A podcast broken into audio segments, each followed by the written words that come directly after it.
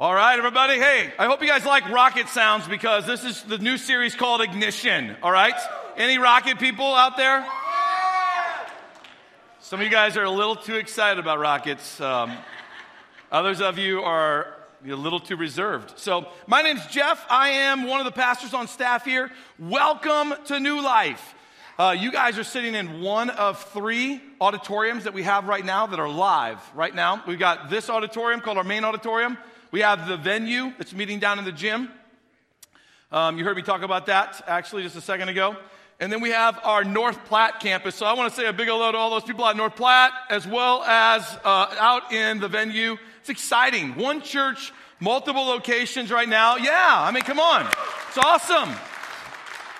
It's awesome. So you might look around your particular auditorium and go, this is all of New Life? No, actually, New Life is quite a bit larger than what you might think. We actually do this because we want to create more space. Right? We want more people to be able to come. And so we, we know that people don't like cramming into an auditorium where, you know, it's like shoulder to shoulder and people want some space. I mean, come on. You know, I'm a human, you're a human. We like some space. We don't people invade our little bubble, right? Any, any people like, you got, you got your bubble, you don't want people to invade it? Okay, non Christians. All right, um, I mean, I mean, loving people. Okay, I have my bubble. I got it. I know where my bubble's at. I want some space. I want to be able to spread out a little bit. So we create space for that, all right? And we're going to keep doing it. We're, we're a church planting church. We plant new churches. Uh, we've planted churches, uh, foreign churches this year. We got more that we're planting this year. Um, and we're going to be planting some other churches in Nebraska coming up. It's going to be exciting. So we're on this roller coaster ride. We are kind of like on the rocket shooting out there, and uh, it's going it's going pretty quick. It's fun time right now. Uh, so I'm glad to have you guys here with us as we kick off this brand new teaching series. Can I just brag for a moment um, on you guys? There's two things I want to brag on. Number one, you know, your desire on Easter to not only experience the compassion from God, that was given to us through Jesus' death and his resurrection, but your desire to be an extender of God's compassion by helping us to feed hungry children around the world was amazing. You guys, all of us together, three locations, you know, we had like six services that day. Um, that was $40,320. And I just want to say, I'm proud of you guys. You guys are awesome. We were, I mean, it was just, it was amazing. 25% of that, so about $10,000, came from people that have never given it New Life, ever. Ever. 25% of it. So I just want to say thank you to you. You may have been here on Easter and you came back. Thank you for jumping in immediately and helping us spread the compassion of Christ around the world in such a practical way. One, one last thing I want to brag on, though. Not only did, did uh, Easter set a brand new attendance record um, for us, uh, it was, that was amazing. But out at uh, North Platte, I just have to say this because North Platte, I don't know, is it, uh, let's see, it was launched uh, a year ago and so in September. So October, November, December, January, February, March, April, something like that. So we've got like maybe 16 months, 17 months or so into this thing. Last year on Easter, our North Platte campus had an attendance of 146 people. Now, that's pretty amazing, especially when you think it just launched in September, and then the next spring they had 146 people show up for Easter for a brand new church plant. Not too shabby. This year, this year they had 295 people show up. One year later, way to go, North Platte. so it's just a point that's being made. All right, church is not about attendance. Church is, church is about life transformation. All right, but people have to attend before lives are transformed. So when we celebrate numbers here, every number is a person, every person has a story, and stories matter to God. So if you ever wonder why we celebrate numbers, is because they're stories, and stories matter to God. And uh, we think that if people matter to God that way, they should matter to us as well. So God's doing some great stuff, guys. We're going to launch out in this brand new teaching series called Ignition. We're going to be looking at a few different passages of the Bible where God literally ignited something brand new in the hearts of people that, that caused them to never be the same again. This is something that all of us should really be desiring. a spiritual encounter with God that, there, that an ignition takes place in our heart where a fire starts that starts burning inside of our heart that you just can't get away from. My wife and I, uh, we moved to Nebraska actually from Alaska. And when we lived in Alaska for a number of years, We lived in uh, a few different places, but um, the last place was Wasilla, Alaska. It's a little north of Anchorage, and uh, there's this like forest and trees everywhere. I mean, it's a lot of rural area out there. And a forest fire started. You know, a forest fire, it starts just with a single spark of, of ignition, right? This forest fire was intense. It was a big forest fire that was going on, and it was, it was doing a lot of damage. In fact, I don't know if you realize this, but it was so hot that the trees were catching on fire, and the, the fire was literally being transferred in the root system from one tree to another, and it was catching it on fire. It, it was the kind of thing where it was a hard fire to put out. I, I literally watched fire jump across the road from one tree to another tree and just singe it like an old Christmas tree, and it just went up in flames. So, if you've been around this church, you know that I'm a bit adventurous and I might end up at some places that I, I probably shouldn't end up at times. And this was one of those because I said to my wife and uh, to our four children at the time, uh, hey guys, you know what we should do? Let's pile in the family's minivan, the 1991 Plymouth Voyager. Yeah, and um, let's go check out the forest fire. Because what else do you do in Alaska? You know, go watch bears play, um, you know, see a moose, watch a forest fire. So we drive up there, and there's these barriers across the road that, you know, I just thought it was for, you know, non locals. We're local, right? So we went around it and we were driving back in there and it's starting to get smoky and, you know, embers are kind of falling. And then, uh, then all of a sudden I realized we're smack in the middle of the forest fire as a tree on both sides of the car goes, this goes up in flames. Right. That's when I put it in reverse. We got reverse. Let's get out of here. I, I love my family. I don't think the 91 Plymouth Voyager is going to save our lives. In fact, I thought it might just melt to the ground. But it, it was intense that, that that massive fire was started with just one single spark of ignition. Ignition, right? It's the act of setting something on fire, you know, and starting it to burn. So just like ignition can cause a forest fire, or man, uh, maybe maybe some of you guys have had this happen, and I I am so sorry if this took place for you, but we had some friends that you know they lost everything in that in that fire, everything. You know, it's one thing to lose your house, your insurance can rebuild your house, but it's another thing to lose all your valuables and all your pictures and all the history of your family at times. And so, when that forest fire happened, there was some, there was some real devastation that took place. And so I understand a spark can cause devastation, but you do realize that the ignition spark can also cause something that's amazing to happen, right? So you know, I'm, I'm a guy that likes NASA and I like space and I like rockets. And when you think about the space shuttle, you know, with that ignition that ignites that thing, and it, it, used to shoot it out into space until they canceled that whole program. I'm, I'm just blown away that this big, massive container of fuel and this ship sits on it, you know, and, and, and there's all this fuel in, in the silos, there's the, uh, the guidance system, right? There is, um, there's the engines that are a part of it. You've got the astronauts that are sitting in it, but all of it's really worthless unless you have an ignition source. Have you guys ever, have you ever watched one of those kind of launches? You, you, got, you got to experience one right before the service. Um, and if you're like me, you felt like you were having a heart attack from, from the subwoofers. If you, if you did, if your heart did stop and it started again, praise God. Um, but we apologize that that happened.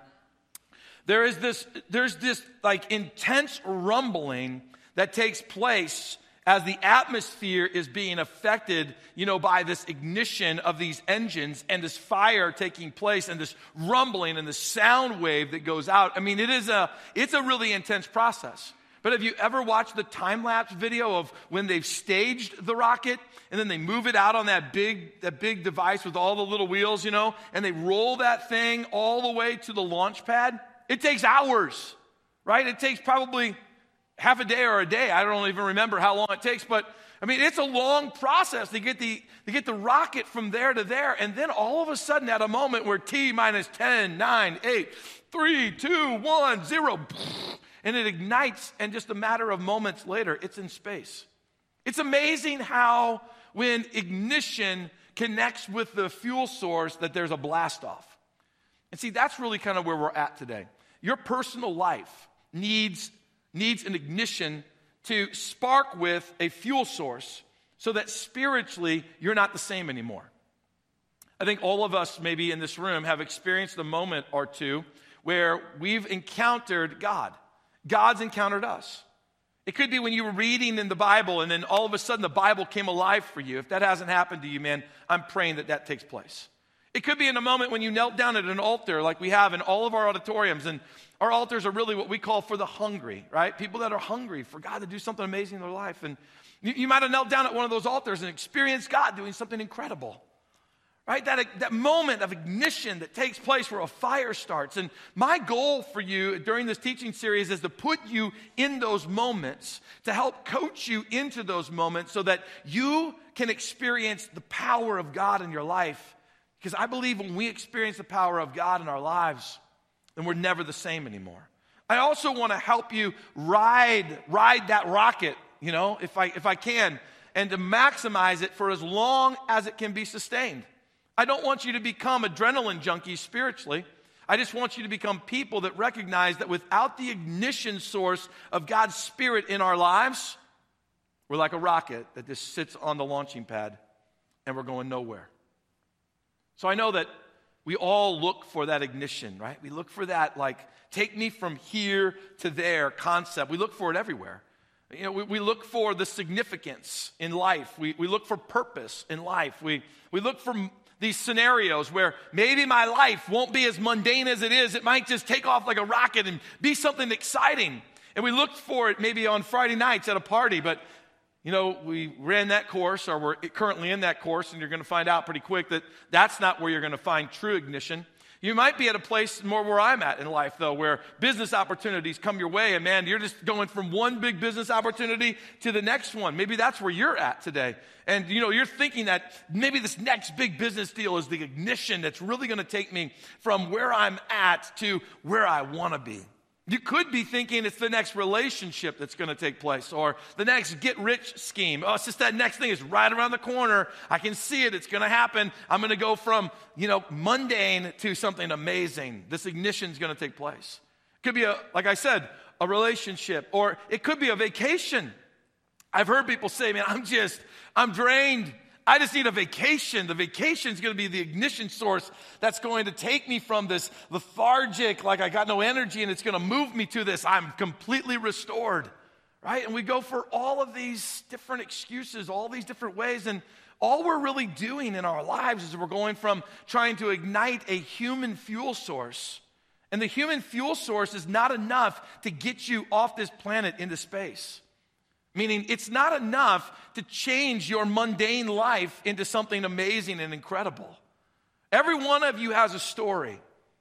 Every one of you has a story. And my, my guess is that for most of you, your story, God's story for your life, has yet to be written completely. You know how I know that? Because you're still breathing. Right? Because if you weren't breathing, God's story for your life on this earth is done. But if you're breathing, God has a story and he wants, he wants to live that story out. But let me tell you something about God's story versus your story. Your story is filled with human desires. God's story is filled with spiritual desires that are radically going to transform you. I want to help you get ignited by God's spirit more than just man's desires. Okay? So, but that means you got to make a choice. So here's what we're going to do. We're going to start out the service totally different than what you're going to find at a lot of churches right? Because I'm gonna I'm gonna let you guys talk with one another for a moment. So, all right, because at a lot of churches it's kind of like to sit there quietly, just go through the motions, do your little thing, and then you know out the door you go. Um, well, here at New Life, you know we do things slightly different. If you haven't discerned that. Um, so I, w- I want you to discuss with someone that's sitting next to you that you love, all right? And if you're if you're if you're here and you're single or you're here alone or whatever, look for someone that looks safe. All right? Um, so if, if, if everybody would just kind of look safe for a moment, okay? All right, stop, stop with the, whatever it is that makes you look weird and just look safe for a second because I want you to turn to somebody and I want you to answer this question. If you were a rocket, would you rather sit on the launch pad or ignite the rocket and go on the ride of your life. I want you to answer that and I want you to tell the person why. You've got T minus 10 and counting, all right? Go for it. There you go.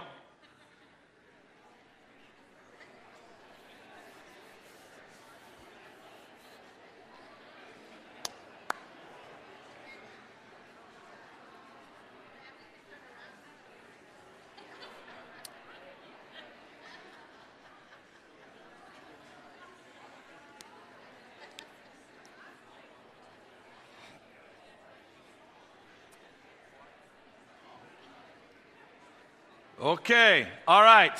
I think I gave you I gave you enough time.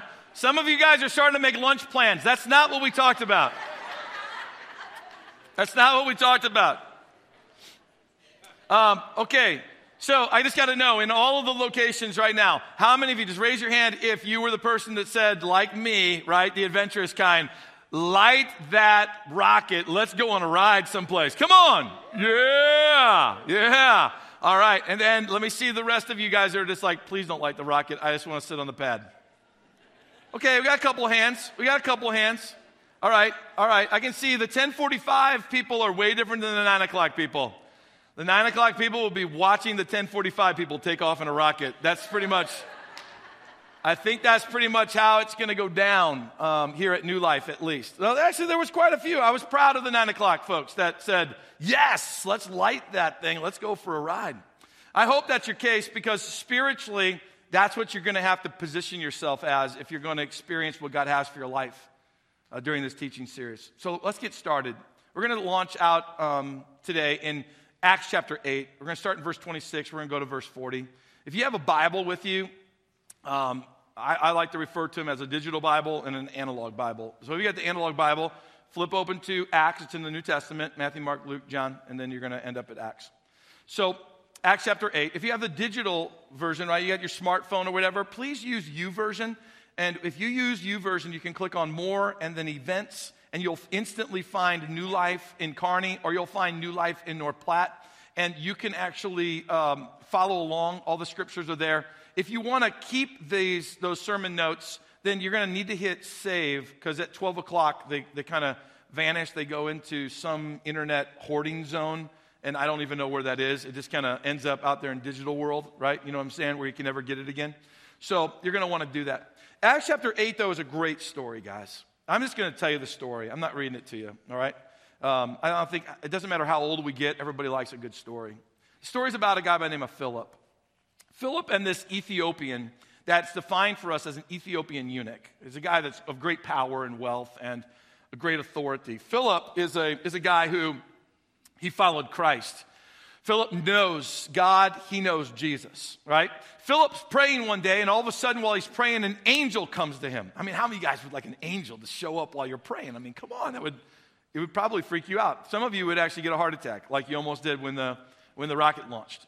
Right? So Philip's praying, and then boom, an angel standing there in his midst. And the angel says to him these exact words Philip, go south down, to, down the desert road that runs from Jerusalem to Gaza. So, I mean, come on. I mean, honestly, if an angel showed up while you were praying, wouldn't you kind of go, Is that all you got? Right? Is that it? Like, seriously. You, you show up to tell me, walk down a desert road from Jerusalem to Gaza. Okay. So, my, my, my take on the story is that, you know, Philip wakes up the next morning and he, the Bible says that actually he immediately goes out to pursue this journey. And somewhere along the journey, Philip runs across this man that's in this kind of a, this chariot or this carriage, right? And you can tell instantly that this guy's got wealth, this guy has power, this guy has authority in his life. You can tell that this guy's traveling by first class, right? And I'm traveling coach, like I'm not even in the I'm not even in the economy seats. Philip's walking, Philip's like the baggage underneath, right, in the plane. Um, he's, he's going the most primitive route that you can do, but all of a sudden, Philip has to, has to come aware and say, Wow, God, you're the one that told me to go down this road. Are, am I going down this road for this particular man? And it, right at that moment, it says that the Holy Spirit came to him and he spoke to him. And the Holy Spirit now says these words. So the second time Philip is hearing from God, God says to him, Philip, go over and walk alongside the carriage. Go over and walk alongside the carriage. Uh, let me just pause for a second and just say this. If you are praying and you're looking for some kind of like open up the heavens, God to speak to you, big, profound kind of message, just please notice for a second how God spoke to Philip. Very plainly, very simple, right? And really didn't give a lot of details of like what's going to happen. It was more of a Philip, go do this. Philip had to activate faith every time God spoke to him. And most of the time, that's what you're going to discover with God is that God's going to tell you, go speak to that person. That sounds crazy to you. But you go and then you find out what's really going on. And this is what happened with Philip. So God says, Go over and walk alongside the chariot. So the Bible says this Philip ran. He runs over there, right? He doesn't just walk, trot. He doesn't plot the course and go, well, if I cut him off at this corner, I'll meet up with him. Says that he runs. He takes initiative and he runs. So if Philip's anything like me in life and in my, you know, amazing state of, you know, um, you know physical sense, Philip got, got over there and he probably had to take the next five minutes to huff and puff, right? And Philip over there, and he's trying to walk alongside the guy who's getting pulled by horses. He's trying to catch his breath. And uh, he's trying to listen to what the guy's saying because God told him to go over there and walk alongside. So evidently it's to listen, but he can't probably hear the guy over his own breathing for the first couple minutes. Anybody say amen? All right. Good, good. Let's all go to the gym. I'm out of breath already. It gets me out of breath to even do that. So Philip gets over there and he hears something amazing. This Ethiopian guy is reading from a scroll, a handwritten scroll of the book of Isaiah. The book of Isaiah is in your, in your Bible, it's in the Old Testament. Now, what's so amazing about this, and I'm sure Philip started, you know, replaying these thoughts in his mind, was how did that guy get that handwritten scroll? Those things are filthy expensive. I mean, it's crazy. How did he, where did he come up with all the money for that? I mean, whole groups of Jewish priests would pitch in all their money to go buy a bunch of handwritten scrolls, and you know what they would do with them?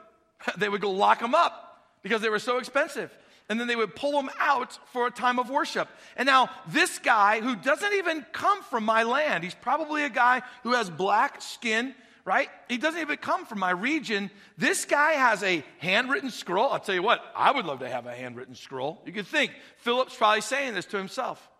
And without God giving him any more instruction, without God even saying another word to him, Philip can't contain it within himself. And Philip says to the Ethiopian, Do you understand what you're reading? Here's this guy who's sweaty, you know, he's just in plain clothes, coming upside like, you know, the limousine of its time.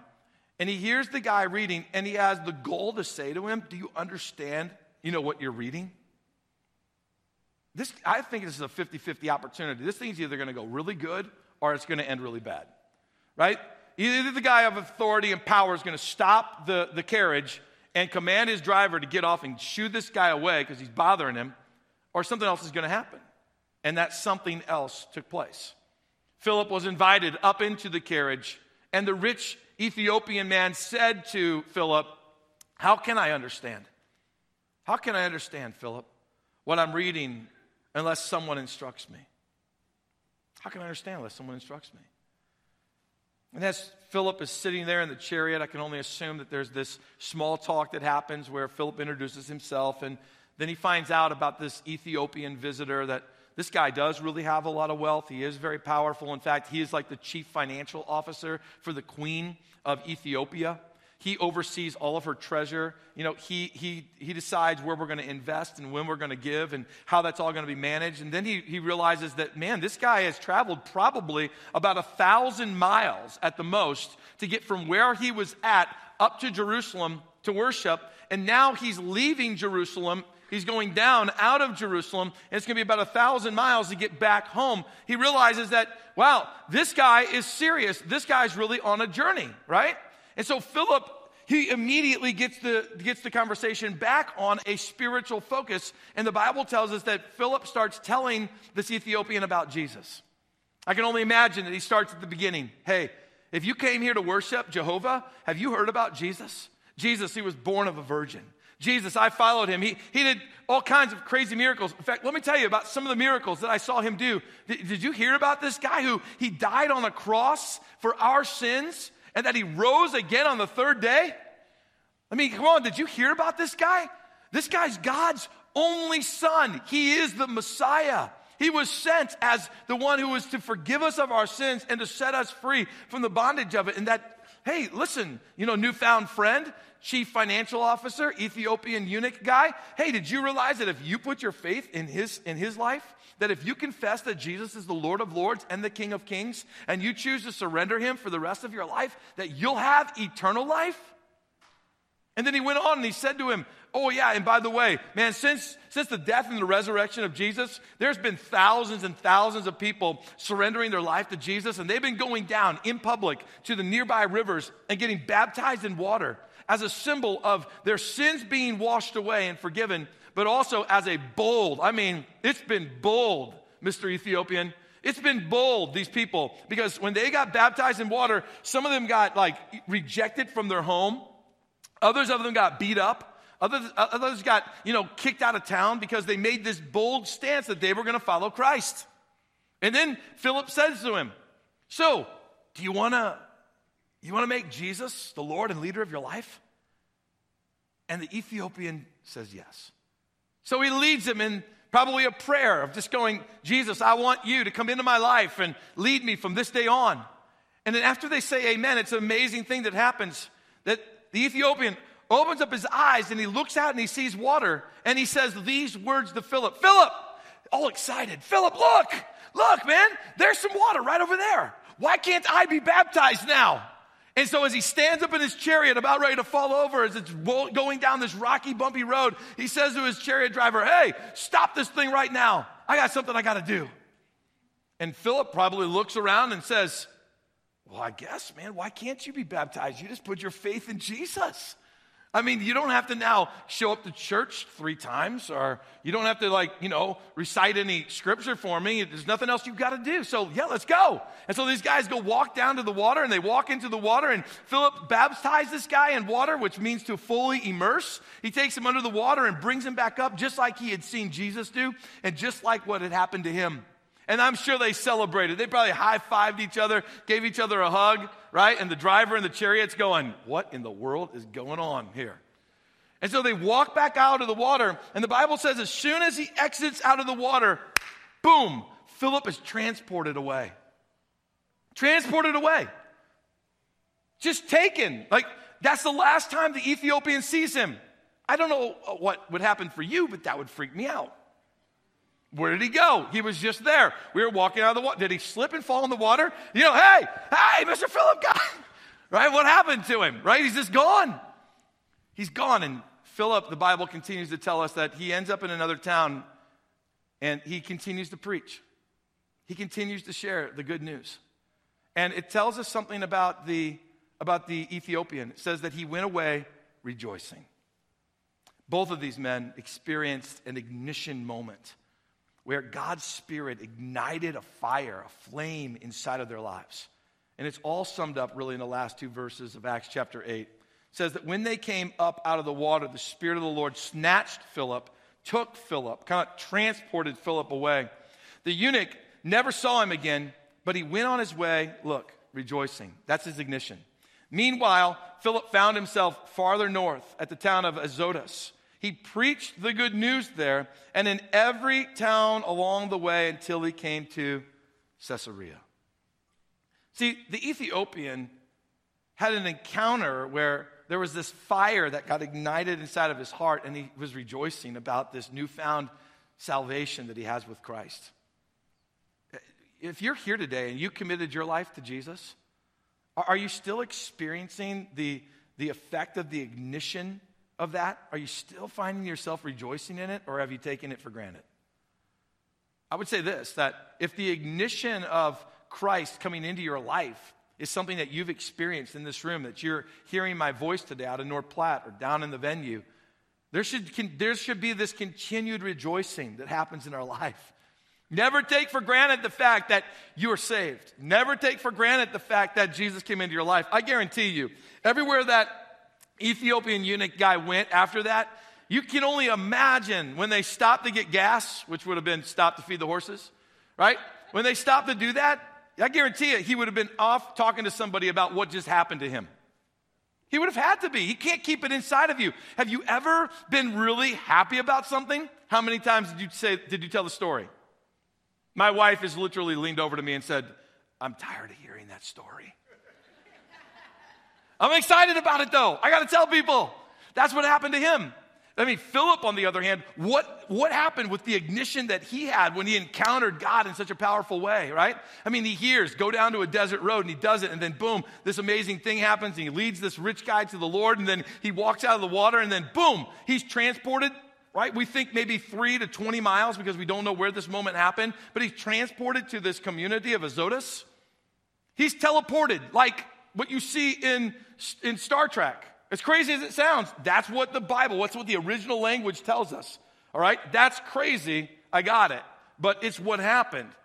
And you know what? I'm just going to tell you this. I guarantee you, Philip's preaching went from here to here, from here to here. You know why? That's one killer story to tell people. I mean, that's an amazing story. You're going to tell people, the thing he had to battle the most was people going, You are out of your mind. What are you talking about? right? But what about his faith of following God down to the desert road and then experiencing all of this? Don't you think he's going to be more likely to like step out and do something radical for God again? Wouldn't you? Yeah, I would. So our big question is this. How, how do we, right? How do we practice what these guys practice to experience this moment where there's this powerful thing that takes place in our lives? Right? What do we have to do where does this ignition source come from? How do we practice it so that we can maybe experience the same power and fire of God in our lives? And it all starts with a couple of things, right?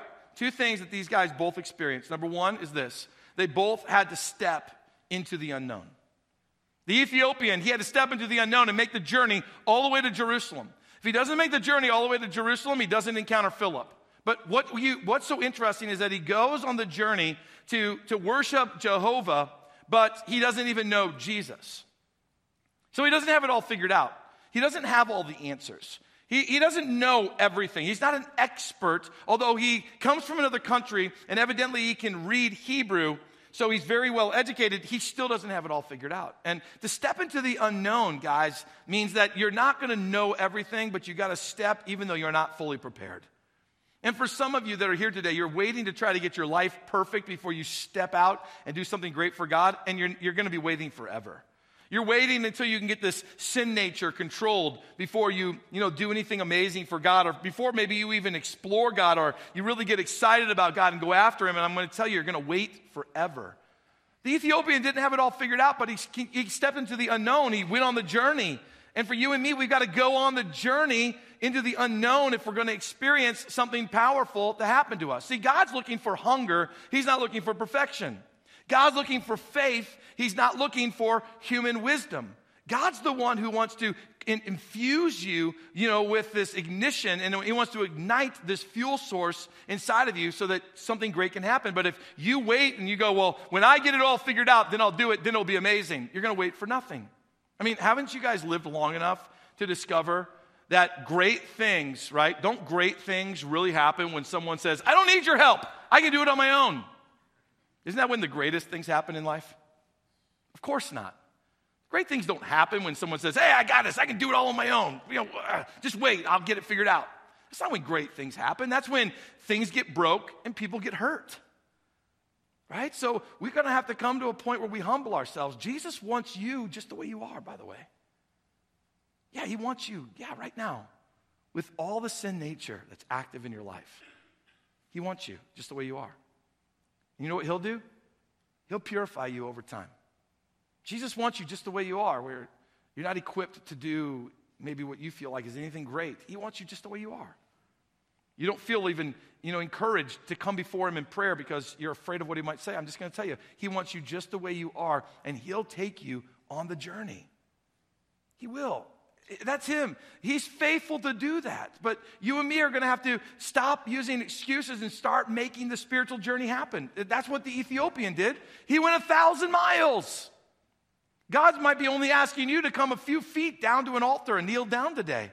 He might be asking you just to, for once and for all, would you just worship me with everything inside of you? Maybe that's what God's asking for. You probably don't have to travel a thousand miles to really experience all that God has for you, but it will require you to step into the unknown. And that's what Philip did.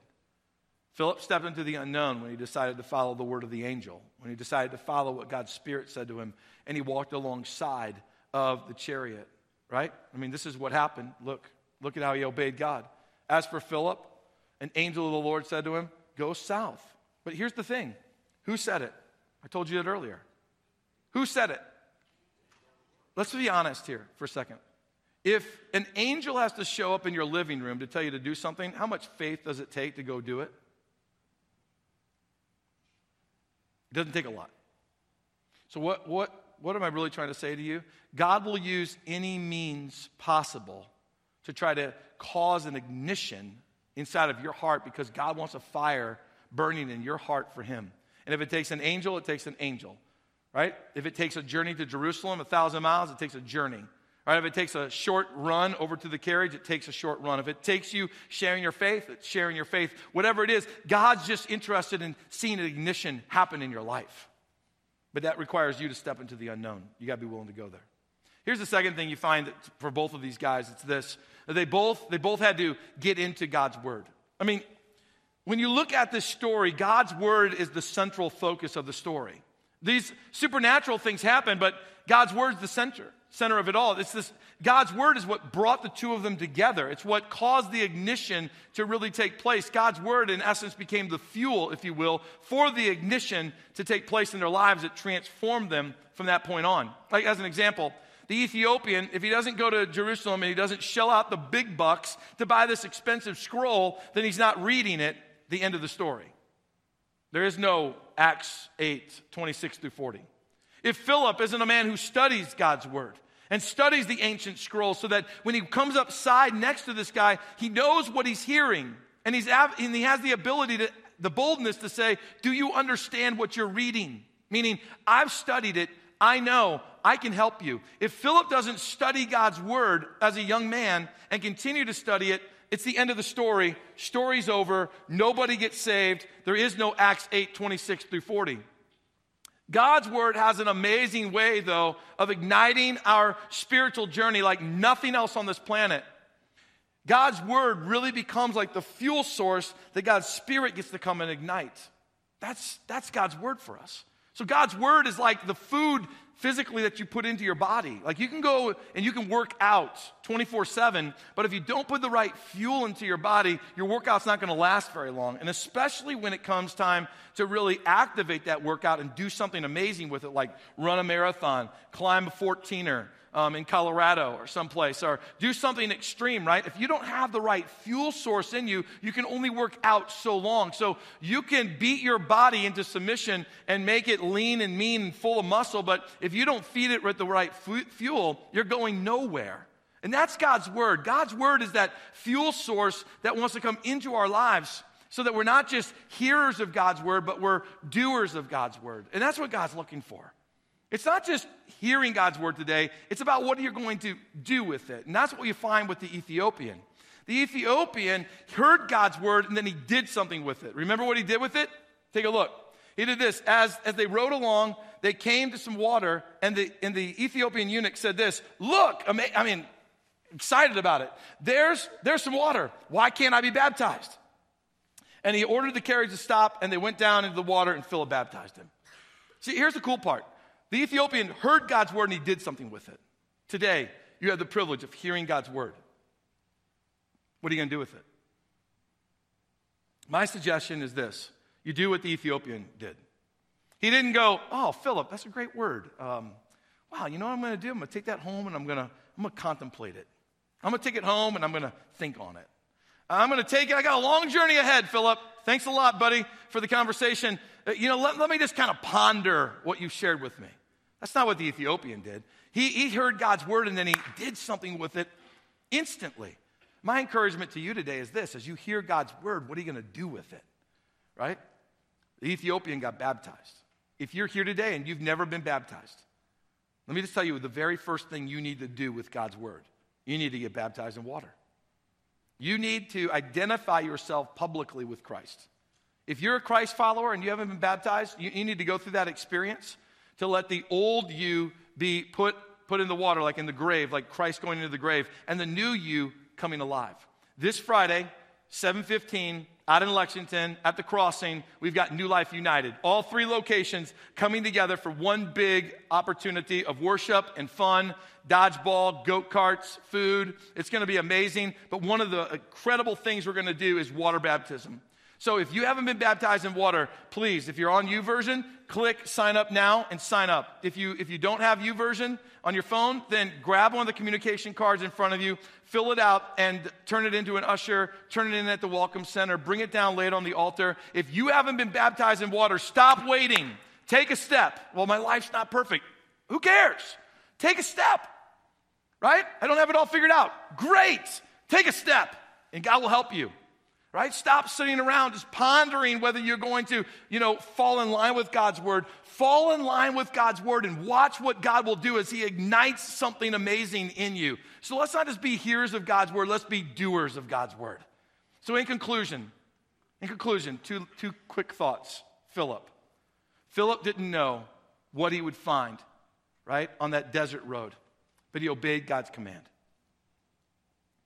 I want you to notice it wasn't the greatest highway. It was actually a desert road. And the reason why it was called the desert road was because out of Jerusalem, there were two roads that went down to Gaza. One went to the current Gaza, which was built by the ocean. That would have been the new road.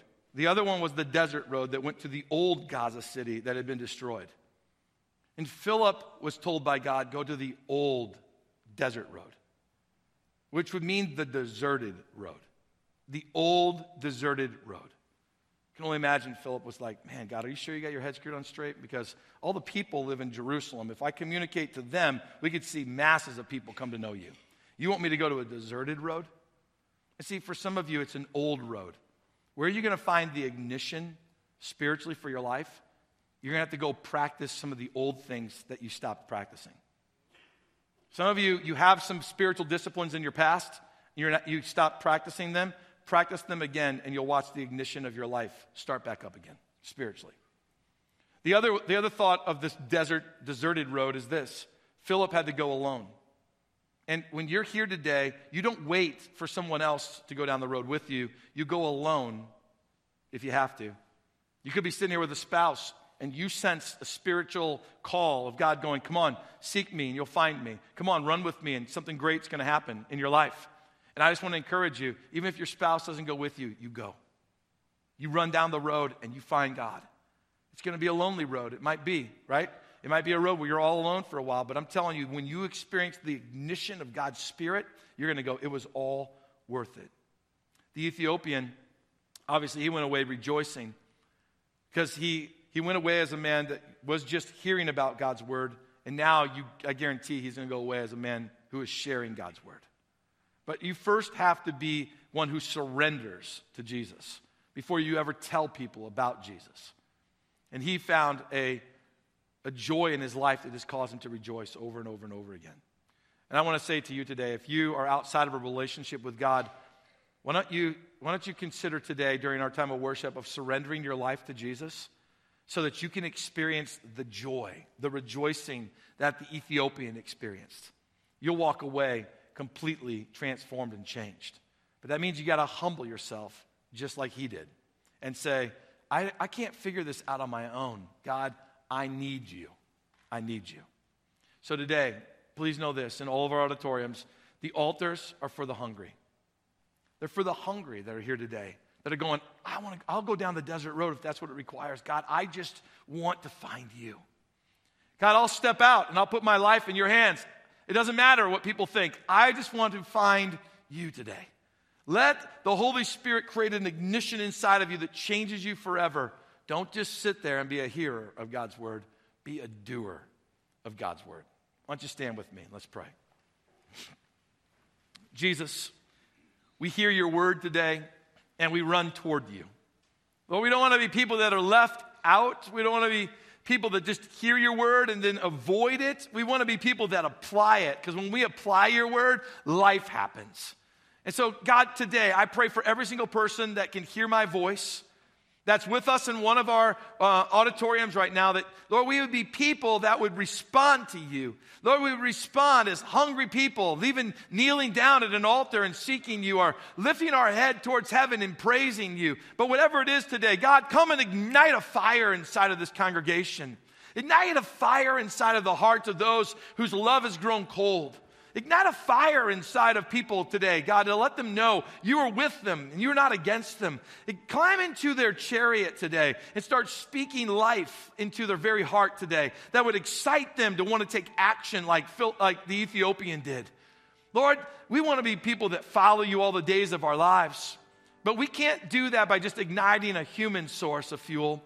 We have to let you, God, put inside of us Put inside of us the fuel of your spirit from your word, from our surrendering to you, and then let you alone ignite it so that a fire burns bright inside of our hearts for Christ, so that all the world would know that you are our Lord and our Savior. So, Father, come and ignite passion inside of our hearts. In Jesus' name, amen.